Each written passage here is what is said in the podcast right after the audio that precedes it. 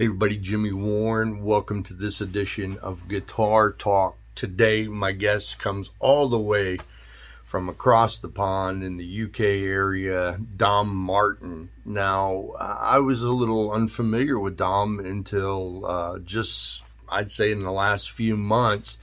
But uh, you know what? Since I've uh, was presented, you know, he was presented to me, and I was listening to his music. Man, this guy is really, really talented. I think you're going to enjoy this. I think he's somebody that you're going to really want to pay attention to because he is going to rise quickly, I'm sure, uh, overseas. And, you know, who knows, maybe someday he'll make it to America. But anyway, you're going to enjoy this conversation because we're introducing you to somebody really cool and really new. We're talking about Dom Martin from the UK right here on Guitar Talk. There we go. There hey! All right. He's even got a guitar. Yeah, pick up one. Yeah. Pick up one. Come on, join me, Jimmy, for some guitar. Let's go. Yeah. hey, is there, is there any way you can turn up your volume a little bit more? I meant on your audio. Is it I know. I know. I, every opportunity, Jimmy, I get, you know. Let's get into the settings here.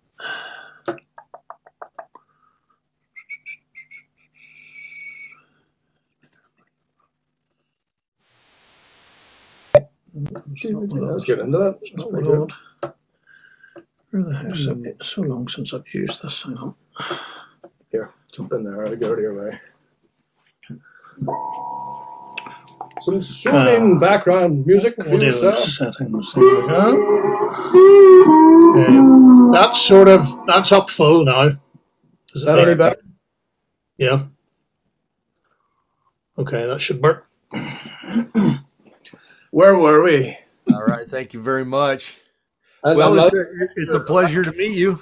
You know, it's a pleasure to meet you too, Jimmy. Yeah. So, what do you got in your hand there? I know it's a Tele. This is a, a, a, friend of mine, George Jones from Club Sound. Give me this, and it's a Squier from. It's a really early '80s Squier thing. Um, I needed a slide guitar, and I wanted to fire on a set of 13s on something just just to see. I didn't want to do that to any of my guitars, you know. So when I got this one, I was like, oh, opportunity, slide guitar. That, that'll do it, you know. So it's in D at the minute and uh, takes a bottleneck pretty well and the neck's pretty straight. So, yeah, it's right. good. So you're, so you're proving all those people out there that say that the Squier is one of the worst guitars that there is. You're you're proving them completely wrong. I mean, I would go on stage with this um, and be happy all night long you know. Yeah, you know that's that's a common thing that I hear. Yeah. You know, when people, especially you know, uh, people will will reach out and they'll say, "Hey, you know, what kind of guitar should I get? I'm thinking about getting a Squier." And on some of these, you know, like social media groups, people yeah. will just pounce on them. You know, like, yeah. well, that's the fucking stupidest thing you could do. Yeah. You're an idiot if you get that. And then you got to turn around and respond, well, you know, George Harrison played uh, Squier, so did Jeff Healey. Mike Rutherford plays one now the Beatles were all using Epiphone dots, you know, or casinos. You know, it's, it's the same thing. Same thing. It's not about the guitar, really, and nobody's prepared to admit that. Oh, you have to, in, in order to be a, a really good guitar player, you have to have a really good guitar. No, I, I mean, I'm not saying that I'm a great guitar player, but I was brought up on the the worst of the I'm like little classical guitars from charity shops that were like ten pounds, you know, that had one string that worked and, and all nothing else worked on it. And they they were great and they sounded good. They got us through a lot of dark nights and you know windy and rainy days. And that, they were the best guitars. I wish I still had those, you know because now I've, I, I, mean, I've been fortunate enough in life to own a Gibson or, or a Fender, you know, um, and and I come from a place that that was like a dream for me. I never had any of that growing up, you know. So now I, I do. I'm lucky with guitars. I'm unlucky with everything else. guitars, guitars find me. I've never had to ask for any of them, and people just give me their guitars. It's it's a phenomenon. It is a complete phenomenon. Um, so yeah, I'm lucky in that regard. Um, but my luck in that regard has amplified my my non luck with everything else, you know. So I'm I'm pretty much screwed. So I enjoy the guitar. I mean, I'm on like a whole other realm of boredom when I don't have a guitar in my hand. You know what I mean? I, I other level boredom that that I, you can't even put into words. I can't even look at it. I'm like boredom right there. You know, yeah. awful. I think it's I think it's better, and I tell people, uh, especially new players or young players, that it's better to spend their money on getting a quality amplifier. Oh yeah, it is to get you know a, a more quality guitar in a in a really crappy amp because you can take a crappy guitar and you can make it sound good through a quality amplifier, but you can't take a you know it's hard to take a really crappy guitar yeah, yeah, I mean a really good guitar and make it sound good through a really crappy amp because yeah, I agree because I used uh, a Vox AD30 VT modeling amp. It's got one 12AX7 in it, and uh, it was like my first, you know, amp really, and it's not for stage. You know, I I, I, I used it on stage in bands and, and stuff, and, and it worked and it made noise. Yeah. You know, but it's not for stage, you know. And I, and I when I got I have a Fender Blues Deluxe here at the minute that I use, and it gets a bad rep, but people don't know how to use it. Right. Nobody knows how to use this amp. I feel like I'm the only one in the world that actually likes this thing. If you go on the forums, you know, everyone kill the thing, get rid of it, sell it, and laugh off into the night. Ha ha! I sold it. You know that thing is going on with this with this amp. I find a lot of really nice usable stuff with this amp, and it suits me. But that Vox, I mean, it uh, yeah, I, I, get what you're saying. You, it's it's definitely better to have a, a, crappy guitar and a good amp than to have a, a good guitar and a crappy amp. You know, yeah. Exactly. Now the the Vox you're talking about is that the one that's the modeling amp? Yep. Yeah, yeah, I know. I bought that amp for my son when it first came out. when He was young. Oh, I, I wish I wish I still had the naivety that came with it because I was so inexperienced with amps and whatever and I just took it and put it on a chair and plugged it in and turned it on and just jammed. You know, I didn't take it seriously, but the naivety that I had back then, you know, I didn't need pedals or, or any anything at all. I wish I still had that because once I got a good amp and I'm adding reverb pedals to it and like distortion and overdrive and all this stuff, I, I created this monster that I now have to be a slave to, you know, and, and you're worrying about is this one turned on for this song and is this one for that song and you're like you know what just scrap that go back to just plugging into the amp and, and playing some bloody music you know. I have nothing against people that use pedals or anything but uh, I mean I still use them myself every day you know but um, there's not I mean it takes away if you have a good amp it takes away I think something from it because even if I have the pedals off and it's still going through the pedals and into the amp and even nothing's on it sounds different than when I just take the, the, the lead and just plug it right into the amp and then guitar. There, there you lose something there with all the pedals in the chain. I think could be right. just me, but yeah, it really it really depends on the amp, you know, because you know some amps, you know, in my opinion, are are are are platformed and built well to handle pedals, and then some some do both, and then like you're saying, you know, some are just you know pure beasts and you just plug straight into them. Yeah. Like like like for instance, you know, a, a, lot of the different Fender amps. I mean, you really it's hard it's hard to get a better clean sound unless yeah. you're going with something like a Two-Rock or or something like that. It's really hard to get a better clean sound than with a Fender. Right. The Fender has punch, you know. And you can't get uh, uh, a really good high gain tone you know, uh, I mean, you look at like Fried, Friedman, for instance. Yeah. you plug straight into a Dirty Shirley, yeah. I mean, it's just a beast, and so it's hard, you know. Yeah, no, I, I, I prefer the clean to be honest. I, I prefer you know clean with a good boost and then like an overdrive after that. Like uh, I've had good success with the Rory Gallagher Hawk pedal. Yeah. It's it, I mean it really it's it's a scary pedal, you know. And you could just that that alone will will get you there, you know. But uh, I mean, I play in places that they you're not you know not allowed, but you're you can't turn the amp up to, to get that that nice flavor coming from it. And uh, a lot of places we, we play just won't, won't won't let you do that. So yes.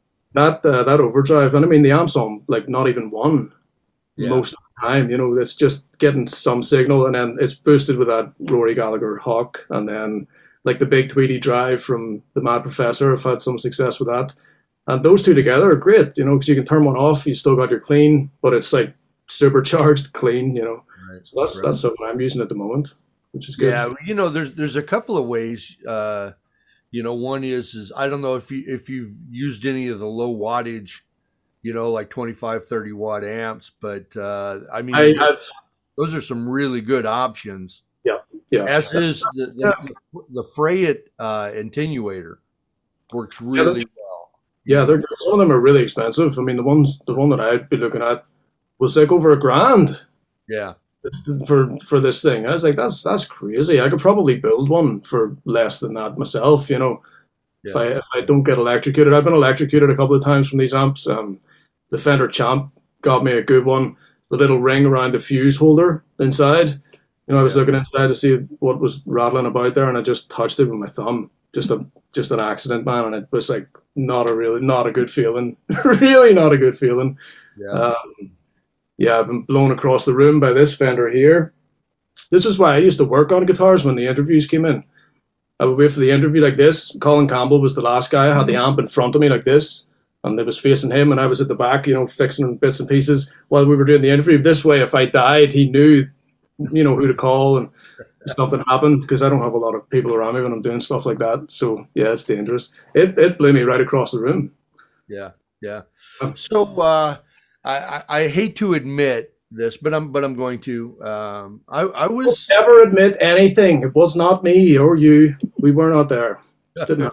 no, I was there, but uh, I was I was unfamiliar, and, and I know I, I you know I'm friends with a lot of great players in in your part of the world. You know, like Alan Nimmo and Ben Poole yep. and you know people like that. Uh, Troy uh, Redfern you know. Um, but but I was completely unaware of of who you were because one is is that I, I used to follow the blues scene pretty pretty hard, and then I got away from it, you know, and now I'm just you know I'm just more passionate about the guitar than I am a, a genre of music. And I used to go to the the blues challenge in Memphis all the time and down to the uh, the awards down there and that. So, uh, but when I came across you, I was like, well, actually, Peter Noble was the one that presented me, you know, presented you to me, and I was like really blown away. I thought, man, this guy is really talented.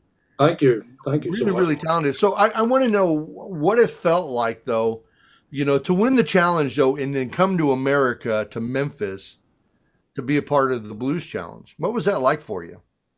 Uh, it's it's a bit surreal to be honest with you. Like you know, where I come from, like I was saying, you know, you don't get many opportunities like this. This is a big opportunity. So for me, I mean, as fun as it's going to be and, and as nice and everything as it is to be asked to do that, uh, the opportunity is fantastic. It is work, you know, it's taken really seriously. We're not going over to Memphis just to have a party and have, you know, just go on the lam. This is like serious work for me, you know, so I'm, I'm really going to give it all I've got. I'm thankful for the opportunity. No matter what happens, you know, we're just going to go and, and, and try our best, you know, and, and just be just be thankful for the for the experience, you know. Yeah, yeah, yeah. Well, that that's that's coming up too, isn't it? Yeah, it'll be. It's. Uh, I mean, the the competition starts on the sixth of May. It goes on to the 9th. so there's a good three three days of music there, and right. I'm and I'm going to try and soak up as much as I can in between you know the bits I have to do. I keep saying to the you know my family here, my my two managers that once we get there, I'm just going to kind of sneak out the back door, you know, and you'll never see me again. Yeah, yeah. Well, you know, there there's so much history and there's so much going on, and there are so many. Um, I don't want to say important, but there are there are a lot of important people that show up to that. Yeah, yeah I'd say it would attract a big um, a big following of real real people that you know that want to want real blues and and I don't think people are going to be suffering fools over there with this thing. You know, yeah. Um, I think one of the big things for this, for me personally, is just to be yourself. You know, don't yeah. be trying to be this or be that. Just you know, if there's it's going to go two ways. They're either going to like what I do or they don't like what I do. That there's going to be no in between there. So right. I'm very aware of of that. You know, and uh, I, there's no way I could cater myself to towards this or towards that to try and win something. I mean, that's that's not really what we're about. So um, yeah, I'm looking forward to the, the actual challenge of it, not the competition, but the the put yourself under pressure to come from a council estate in Belfast to you know Memphis, America, the states, Tennessee. It's it's dreams come true, man. It's it's absolute dreams come true for me. It is, you know. So yeah. I mean, it's just gonna be it's going to be great, Yeah. regardless of the outcome. It's going to be amazing. Know? Right. Because you know a lot of the players in in your part of the world never come to America to play. You know, I mean they all want to, but there's I mean let's face it, there's you know money is is slim over here. Yeah, There's so much there's so much competition, you know. Yeah, that- yeah. No, you're right. You're right. It is a competition, but it shouldn't be because it's, uh, the you know, music is this great universal language. But there is this competitiveness to even getting gigs. Yeah. you know, people Yeah. will.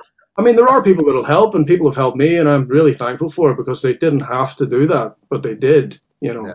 because it was the right thing to do. But there are people in in this in the business of it that are that are not, they're untrustworthy. You know what I mean? And it's and you can, but, but I keep I say this at my gigs as well. It's getting harder to spot the psychopaths. You know, years ago you could spot them a mile away, but now they're becoming really hard to spot. You know, and it's just getting harder and harder. People, these guys, you know. yeah. But um, I know you have to keep your wits about you, I guess, in the in the business side of it. I mean, I some people just want to play. I, I just want to play. I just want to play guitar. You know, like I was saying earlier, I'm in I'm in a whole other realm of boredom when I'm not playing playing guitar. You know. Yeah, you Um, know, you know, you know, some really good advice that that somebody gave me years and years ago. Because you might not know this, but I toured for, you know, two decades, and I played with, you know, like Lucky Peterson and Junior Wells, and Nice. you know, a lot of, a lot of. I I mean, I'm from the Chicago area. I grew up playing blues at the blues clubs in Chicago, with a lot of with a lot of people in that. And something somebody told me years ago, back in the late '80s, they said, you know, it's it's one thing to to know your craft, to know how to play and how to have a conversation on stage and all that other kind of stuff. But it's another thing to really understand the business Yeah, yeah it's of, of playing guitar. Yeah. And so that really struck me. So at that point in time, I can remember that I I started paying really close attention to all the little aspects to the point to where, you know, at, at I, I think it was in the '90s, I owned a record label and did distribution for a lot of guys and stuff like that because I really understood the business of guitar. And there's so many players out there that don't have a clue as to what it really takes and what's Yeah. really involved. And so, Yeah. you know, daunting when you when you figure out. You know, I mean, when I was a kid, we like a little stupid thing. We went and done like a demo with this guy up in Antrim, and and uh, he was telling us a story, and it's this this is exactly what happened to these other guys that were in there doing the demo as well. They made the demo and they said to him, "So what do we do now?"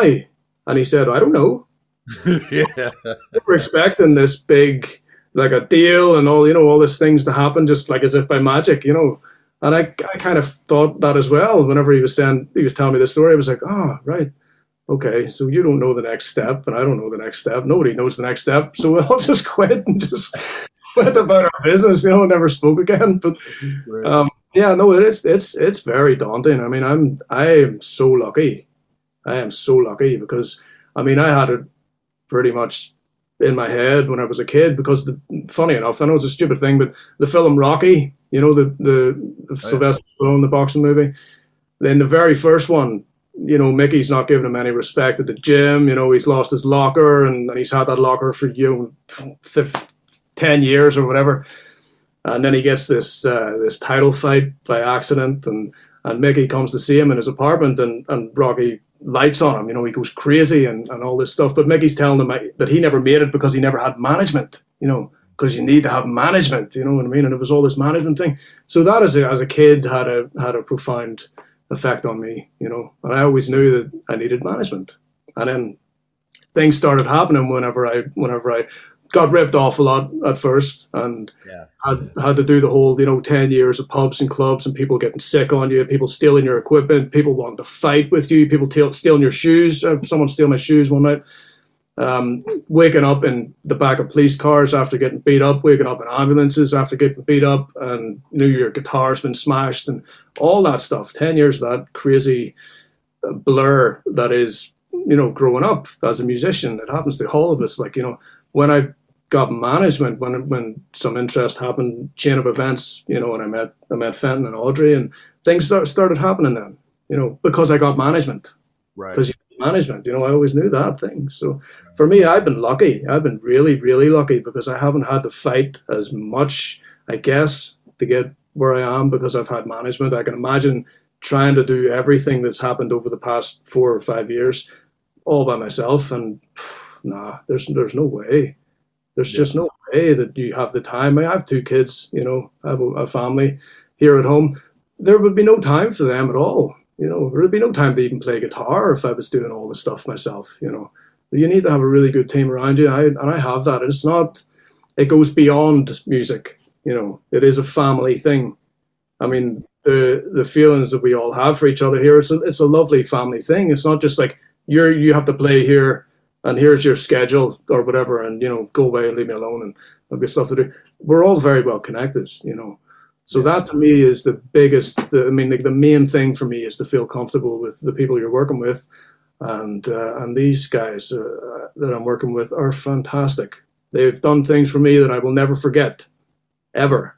You know, and loyalty will be questioned at some point, and I'll be like, yeah, but these are the guys that I'm loyal to. So deal with them. You know, if anybody comes along, like, you know, Fenton, go talk to Fenton. There you go. He's my heavy hitter. You know what I mean? I, I filter, he's my filter. Go ahead, go talk to him. He'll sort you out. You know what I mean? Yeah. I'm lucky to have that, you know. So I'm very aware of, of, of, how lucky I am. Yeah, that's that's that's good that you're surrounded by good people like that because yeah. that's that's difficult. They were hard to find because I mean Belfast and hey, you know, even though Ireland, my my own country, hasn't been too kind to me, you know, mm. musically or, or any other way.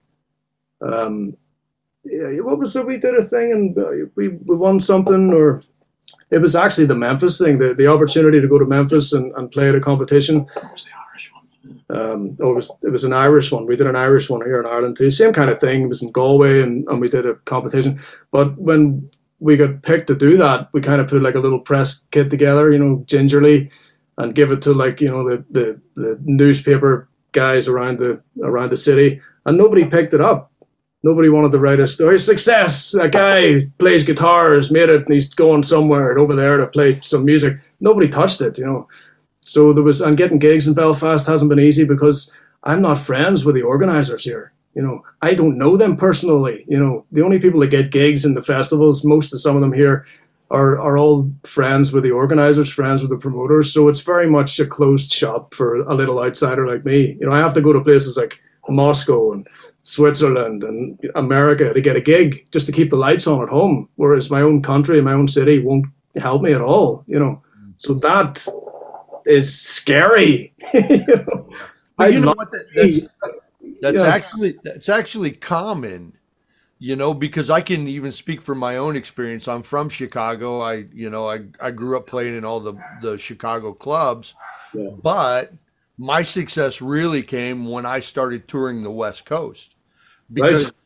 they they would accept me more and they would you know but back home you're just you know you're just whatever you know yeah, you're just next door neighbor you know yeah right. you're just that guy right yeah so when i started establishing a tour somewhere else and then I started doing that regularly, man, that's where the success really started to come. And yeah. still to this day, I mean, I'm known here, but yeah. it's like I still don't get the the recognition or the attention that I get in so many other places. You know? Yeah. So I, I, think it's definitely a good thing. For me, it's healthy because I have to live here as well. You know, yeah. I haven't left yet, but I mean, as soon as I get the opportunity at some point, I'm going to have to leave. But I would have loved to have been a part of the Belfast music scene. You know, I would have loved to have been in that community for even a little while, but uh, the opportunity never arose for me in this city, which is yeah. sad. I was born here. I'm from here. I love this place, you know. But um, right. that's just the way life goes. I'm looking forward to, you know, getting out in the world and, and just playing bloody music, you know, and yeah. and just forgetting about everything else. Uh, but I, I, have a couple of things coming up. I mean, the new album, A Savage Life, right? It was an experience to make uh, we went to two different studios and we had just it was just like problem after problem and I I look back on like people like Rory Gallagher and you hear the stories of them just you know picking the whole album up and just putting it in the bin and saying it's not good enough you know for what we're doing it was all that stuff going on but we we finished it and I fought to get it really underproduced you know I needed to replicate this album on stage so I couldn't put any fancy things in it. All the the effects were just my own effects, you know. So it was recorded just really dry and like one takes and stuff, and I love that about it. It's really raw, you know. So that'll be released on the eighth of April, and I'll be touring it in Northern Europe and the UK, hopefully during October and November of this year. And I hope that happens because with this whole virus thing going on, who knows what'll happen next? That's the beauty of life, isn't it? What's around the corner? Who knows when? Um, uh, the, the the competition in Memphis is going to be great. It's going to be my first time in the states, and it's just going to be a hell of an experience. And it's in the solo duo, duo category um, on the sixth to the 9th of May. So if you guys are around, please come in for a chat, a coffee, and other stuff. yeah. Um, I, well, I've heard the song 12 Gauge because I think that's the only oh, one that kind yeah. of been leaked to me. I yeah. think that releases this Friday, correct? Yeah. Yeah. yeah, it's it's killer. I mean, it really is killer. You know, I, am a I'm a fanatic for for you know in your face blues. Yeah, I mean it's Celtic and bluesy and Irish as I could possibly fit into two minutes and thirty seconds, which is all I had to work with. So, um, yeah, it punches you right in the face. You know, there's no there's no whimsical intros or outros or anything. It's just it's just straight away, you know. So that's that's good, and it sounds like it sounds. You know, it sounds like it like you can you can replicate that. It's not a like unachievable tone that you've only used your best stuff in the studio. You know, I used the worst gear I had to make that. I used like a Peavey Classic 50 212 for that album. You know, and a Blues Deluxe and a loads of cabs, and I just wired them all up to make everything work. And there you that was the that was the sound. You know, that's all. I just used everything I had. Um, I, I I'm coming over to Nebraska uh, this year on the 21st of May. Well, hopefully, if that happens, there's a gig. There's a gig in Omaha, Nebraska, and I, we talked to the guy in Switzerland. We were at a gig. We did a gig with Ben Poole over in Switzerland, and I it was like a double feature for um, the Zeppelin Festival. Don't know if you've ever heard of that, but it's it's run by Mark Stens, Stensley. Yeah, lovely guy. Um, but when we were there, we met this guy called John, and we call him Omaha Omaha John, or is it Omaha? That was Jeff. Jeff, Omaha, Nebraska Jeff, and Omaha John. Um, and they were all, you know, come over, come over to Nebraska and do this gig, and we'll, you know, we'll sort out visas and all this stuff. And they've been great, you know, they're they're sorting out all sorts of crazy stuff for that. So that's like a solo and a band show, which I'm bringing my band from like wow. Ireland, and they're coming with me to the states, living the dream. Dude, it's like a fairy tale. I'm saying it, but I'm not believing it. Do you know what I mean? Right. Um, so it'll be a lot of fun. It's on the Dam Bar stage in Miller's Landing, which I believe is a beautiful place. And you know, if if if there's anybody around the area there, uh, come to that. That's to be a really good, really good, uh, a good time. It'll be more of a like debut, won't it? Really, like a debut. So, so when is when is that? That's in. It'll be on the twenty first of May. May. You know what? You know who you guys I know you got your your your your manager or whatever sitting there with you. You yeah. ought to reach out to Jeff at yeah. the Red Shed in Hutchinson, Kansas. Because yeah. it's in the same neck of the woods that you're gonna be in for there. Right. You got a great venue. They would absolutely love you. And who knows, you might be able to tag another date on there that'd be amazing actually because we were we were trying to because we're over there and uh, when the guys are there and we're all there we were trying to get gigs like crazy. Um, but because of the pandemic and everybody's like two years backlogged they have to look after their own instead of like the foreign invaders do you know what i mean? They have to give the gigs that they booked two years ago to the guys they booked two years ago. They can't just yeah. you know bring me in because we're there. So that's sad that we didn't get that, but hopefully we can, you know, we can work something out and do as we'll, do as much as we possibly can in the time that we're there. And even if that means like busking on the street or like in a music shop, you know, for some food or whatever, here, let us come and play in this music shop for an hour and you can buy us a burger, you know what I mean? That type of thing, that'd be great. Well, there's a hand, there's a handful of venues yeah, we need a promoter. You know, that in that region that didn't close down. I mean, they might have been closed down for a little bit during the pandemic. Yeah. For the most part, have been wide open. Good. So it's not the situation where they've canceled all these gigs and now they've got all these gigs coming back. Yeah. I mean, they're just booking yeah. new gigs. So I mean, you've got like uh, you got Knuckleheads in Kansas, right? Which you uh-huh. know you you could probably get Knuckleheads easy. You got the the zoo in Lincoln, Nebraska Yep. And then you got then you got the Red Shed in Hutchinson, Kansas. I mean, those are three great places for you. I'm writing these down as I speak, and when I say me, I mean him. Yeah. Yeah, we'll definitely look into those. That'd be brilliant. Thank you. Thank yeah, you. Yeah, you should. You should. And if you need contacts, you know, Peter has my information. I'd be more than happy to share my information with you guys. And oh, that's lovely. That's so refreshing to hear something like that, isn't it? This yeah. like, well, thank you. Um, you know, we'll be back in 2023. Uh, um, I mean, we're hoping. I mean, Freddie, fingers crossedly that uh, that we're going to come back over and do a proper American tour. I mean, like a, a really a really big one. Um, but we just need a promoter. You know, yeah. we need somebody that knows the areas that we're wanting to play in and that knows how much they ask for and, and all that stuff. Because I mean, we're pretty much just getting on with it the best we can, but nobody knows what we're doing. You know, yeah. it's amazed we're here at all. Honestly. Yeah, yeah, yeah. Well, see, a lot a lot of people don't know this, but I actually I actually own a booking agency. Wow. Yeah, okay. it, I mean, I don't, you know, I don't. Yeah, you don't go around saying, "Look at me, I've got a booking agency. Come, come on." You but know. you know what? It's like some of the guys, like Ben Poole. do you know Marcus Deml in Germany? Not personally, but I have heard of him. Yes, you know who he is. I mean, guys like that, man. I try to. I'm, you know, I'm trying to do whatever I can to get them over here because, yeah. You know, yeah. I mean, you know, it's yeah. just like us going over to where you are. Exactly. It'll you know, drum up a lot of attention. You yeah, know, I mean, it's really just will. it's just needed. So, so I got to ask you though. Uh, the name of the album, Savage Life. I mean, uh, it sounds like there's something behind that. Yeah, well, my my my my birth name is Savage. My ah. middle name in Ireland, we have things like communions and confirmations where they tag on another name, and you get to pick the name. You know, depending on where you're from, I guess. I mean, like this is more like Catholicism, Catholicism, or whatever you want to call. it. I'm not either. Like I'm, I'm neither. You know, I'm just alive right now. don't ask me for any religious status or anything because I, I honestly don't have one. Um, I have nothing against anybody who does, by the way. You know, each to their own. I have no problem with it whatsoever. I think it's a it's a beautiful thing, but it's just something I don't believe in.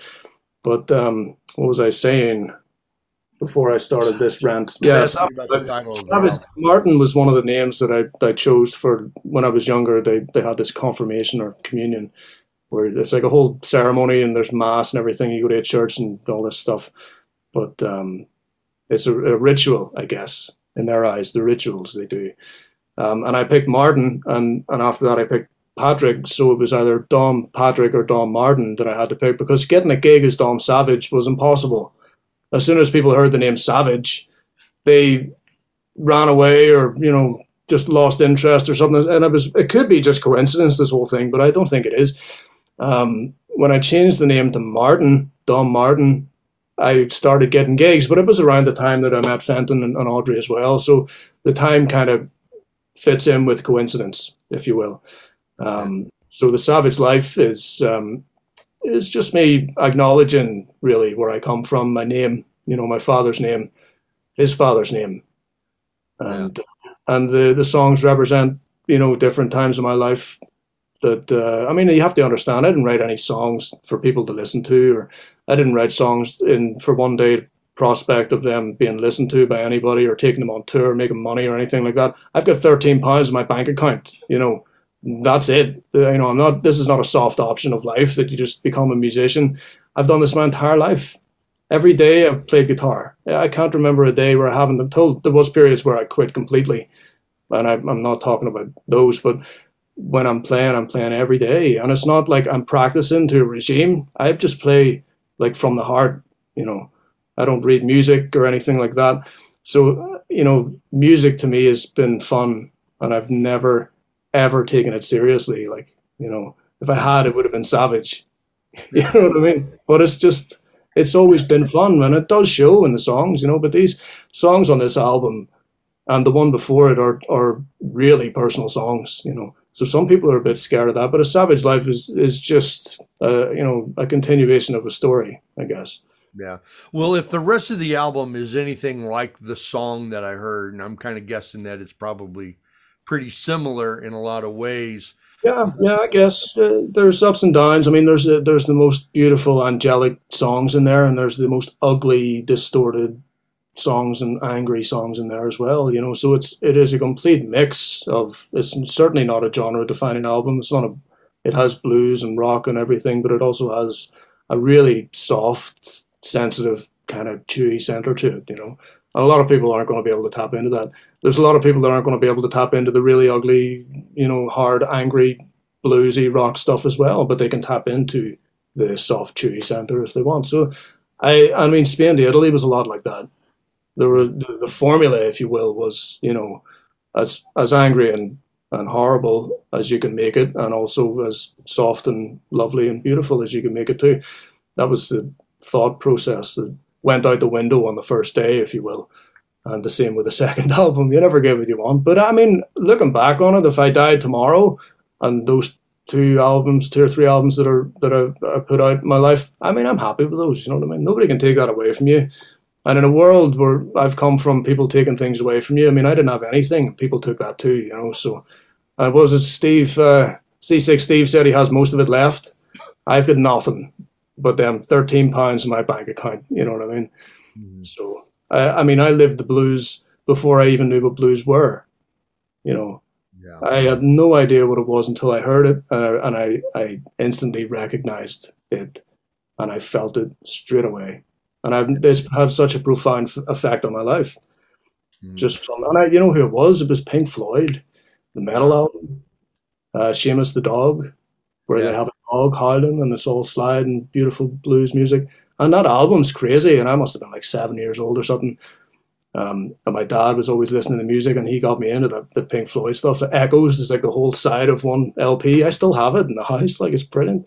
But that when Seamus the dog came on, it's like a two minute song. It just I was like, what is that? You know, and that led me down the path that my life was never the same. It was it was over. Yeah. I actually I actually front a uh, David Gilmour tribute called the Gilmour Experience. That I would love Huge to see. Fan. Absolutely, love to see that. Yeah, yeah, that'd be yeah. amazing. But you know, I, I think the one thing that uh, people are going to gain is, is that you know I, when I when I when I listen to you talk, I can hear the passion that you have for for playing guitar and for music, and I think that when I listen to the twelve gauge song, you can hear that come through. You know, and I'm probably sure that when people listen to the album, you know, they're gonna get a better understanding of just how passionate you are for for for what it is that you know you're presenting in that because you come across that way. Good. I'm glad. Uh, you know like i was saying earlier there's only one person i can be you know and it's it's me. Uh, and, and years ago I, I always tried to be someone else. You know if i was listening and this is why i don't listen to guitar players anymore because i become them. Yeah. you know the period i listened to rory gallagher every day for years mm-hmm. and I played just like him. And I'm not mean his fluidity or anything. I just mean the runs he did and the, and some of his licks and stuff were like food for what I ate all day long, you know. Um, and when I, I, I purposely left certain people to later in life, like Stevie Ray Vaughan, I, I was aware of him. I left him to a point where I was like 25, 26. Uh, it was the right time to start listening to Stevie Ray Vaughan. But then I noticed that I started playing like Stevie Ray Vaughan. And I didn't like that, you know and then and then Joe Bonamassa. I started, I listened to a little bit of Joe Bonamassa and I started playing like Joe Bonamassa and I was like, no, I can't do this. I can't listen to to these guys because I have to just be me.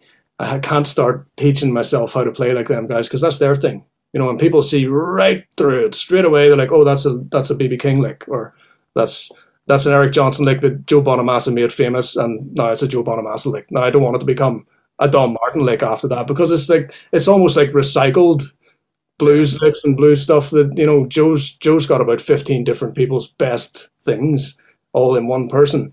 So if you want to learn, Joe's probably the guy to go to and copy. Whereas I don't want to copy anybody. And I know I'm influenced by a lot of these guys, but I don't want to be just another replica trying to be as fast and perfect note for note as I possibly can. I just gonna be it, be myself. You know. Well, and that's how you're going to be successful. You know, people that are you know, trying to, you know, play like somebody else. I mean, that's something that always holds you back from being really successful. People love this is the originality of who you are. It's it's what you have to say and how you have to say it. Yeah. as opposed to okay, you know, here he is saying this like Joe Bonamassa would say it. You know, yeah, you're exactly right. It's It's easy to fall into that trap. yeah, It's so easy to fall into that trap. I, I'm lucky because I, I don't think people are aware of it, but I, I'm definitely aware of it because I'm so influenced easily, you know, by, by certain things, guitar being the, the major one. yeah, Uh, so watching other guitar players, yeah, I pick up a lot, uh, just in, in really quick time, actually, what they're doing by just watching what they're doing. If you put it in front of me in musical form, like a sheet or something, I, I I'm lost. Like it's, it's another language, you know. It's completely Right. to me. Yeah. right, right. Well, I mean, that's the way it is for for a lot of people. You know, it's like I think so. I think it is. there- Yeah. there's there's quite a few people. You might be surprised some of the people out there that that don't know music that well. You know, that yeah. just play from the heart. You know, and that's it. I think it's the best way. I mean, you can sit and you can practice for 10 hours a day. I mean, you shouldn't really, you know, but you can if you want. But there, there's something different between like sitting in your bedroom and then hitting a stage because it just, it all goes out the window. Everything you practiced, every, well, for me anyway, everything I practice, I'm like, oh, I'll do this bit and I'll, it'll be like a set piece almost, you know. It's not. As soon as you get on the stage, all that's out the window. You're just, you're going with the, the wave of whatever is happening at that moment, and there's nothing you can do about it. You know, Yeah. you can't control it or anything. You have to just well, I, I just go with it, and uh, sometimes it doesn't work. sometimes it doesn't work at all, and it's a complete disaster. But the only way to really get experience is is to go and get out there and do it. Nobody's going to teach you how to how to have stage presence or craft or whatever you want to call it. Or, I mean, you have to just get over yourself, like, and uh, realize that it's not about you. You know, Yeah. you're you're- leaving something behind, and and you're there. I mean, it's a job almost because people have paid in for you to, you know, to come and see, uh, to listen to music and, and to see a show. So you kind of owe it to those people to put on the best show you can, you know, without acting. yeah. Yeah. I, I cannot stress this enough. The acting part of it, and you can you can see them. They're acting. They're actors. They're not musicians. They're actors. They're up there acting. That's not who they are at all. They're a completely different person. I find that the more you just try and be as comfortable as you can in your own skin, then go on the stage and be that guy. That people are like, yeah, this this guy, yeah. There's no bullshit with this guy, you know. Right. Pe- people appreciate that, and it seems like people that are just true to who they are go much farther than somebody that's trying to put on some sort of facade in order to get somewhere. Yeah, no. As soon as I started telling my own stories, and at, at the gigs, I mean, it's a big part of it. The feedback was just uh, like quadrupled compared to the last tour I did, where I was just going on, hardly talking. Like my first tour, I was so nervous, I didn't know what to say. I was used to people shouting in my face uh, from doing pub gigs and and people trying to steal your stuff and fight with you and everything. Whenever I got to England and I, and I did my first show in England, like I was on a proper tour, everybody was quiet. Everybody was, you know, everyone shut up when everybody was listening, and I'd never had, and they were like here, like they were so close, you know, Yeah. and I'd never had that before, and it, it scared the shit out of me, you know. I was terrified. Yeah. And, um, and Fenton's coming up saying, "You need to start talking. You need to talk to these people. You know, do something." Like, nope, I'm just going to play the songs and I'm going to leave, and I'm terrified. Um, on the second or third tour, I, I was up there telling my entire life story, and people are crying. There's some people. There's a guy over here laughing his head off, and you know, and everybody had a had a much better experience. I mean, I I was so depressed because some of my songs are like really, really sad. You know, they're all about loss and people dying and stuff and uh, and to do that, you know, in 18 nights in a row, it does things to you, man. You know, you're not the same person you are. It takes a while to decompress after that, you know. But people people leave my gig sometimes and they're exhausted. Yeah. And they've told me this. I'm and I'm exhausted after that. That was great. That was, you know, I'm so glad to hear the stories and, and all the energy you put into it. And, uh, you know, I try and do like two or three different shows in the same gig where I'll do like the acoustic set first and then I'll get the band on and we'll do a couple of acoustic songs. And then there's like this whole other side where it's like really, you know, Rory Gallagher and all that stuff, you know, Yeah. running around the stage like on my head and everything. And, uh, and yeah, people leave exhausted. And I'm like, good, I did my job. You felt something and now you're exhausted. Job, job, you know, 10 out of 10. That's all you got for. Yeah. Very good. Well, I tell you what, man, I uh, I appreciate the opportunity to sit down with you and uh, learn Right more about you. you. And I wish you all the success when it comes to the challenge and your new album and your gigs in America. Yeah. And if and if you guys need some names, you know, just Yeah. just get my contact information from Peter, and I'll be more than happy to help you any way I can. Yeah, you'll be inundated with, with bloody questions now. We'll have you tortured. Let the send boys round. That's okay. That's okay. All right, man. I appreciate your time, and uh, I will I will talk to you later. Okay, man. All right, man. Take care All of yourself. take care. All the best. Bye. Now, I hope you enjoyed that conversation with Dom Martin. Uh, we want to thank Dom. Thanks so much for participating in this episode. It was an absolute pleasure to be able to talk to him and get to know him a little bit more. Make sure you're following him on social media. And of course, you know, when his music releases, you got to get it. You got to get it. And if you're ever around where he's playing, you definitely want to go see him play. So thanks so much to Dom and to you for tuning in. Thank you so much for tuning in to Guitar Talk. We'll see you next Wednesday, 3 p.m., right here across all streaming services and at guitartalkofficial.com. I'm Jimmy Warren. Thank you so much for tuning in.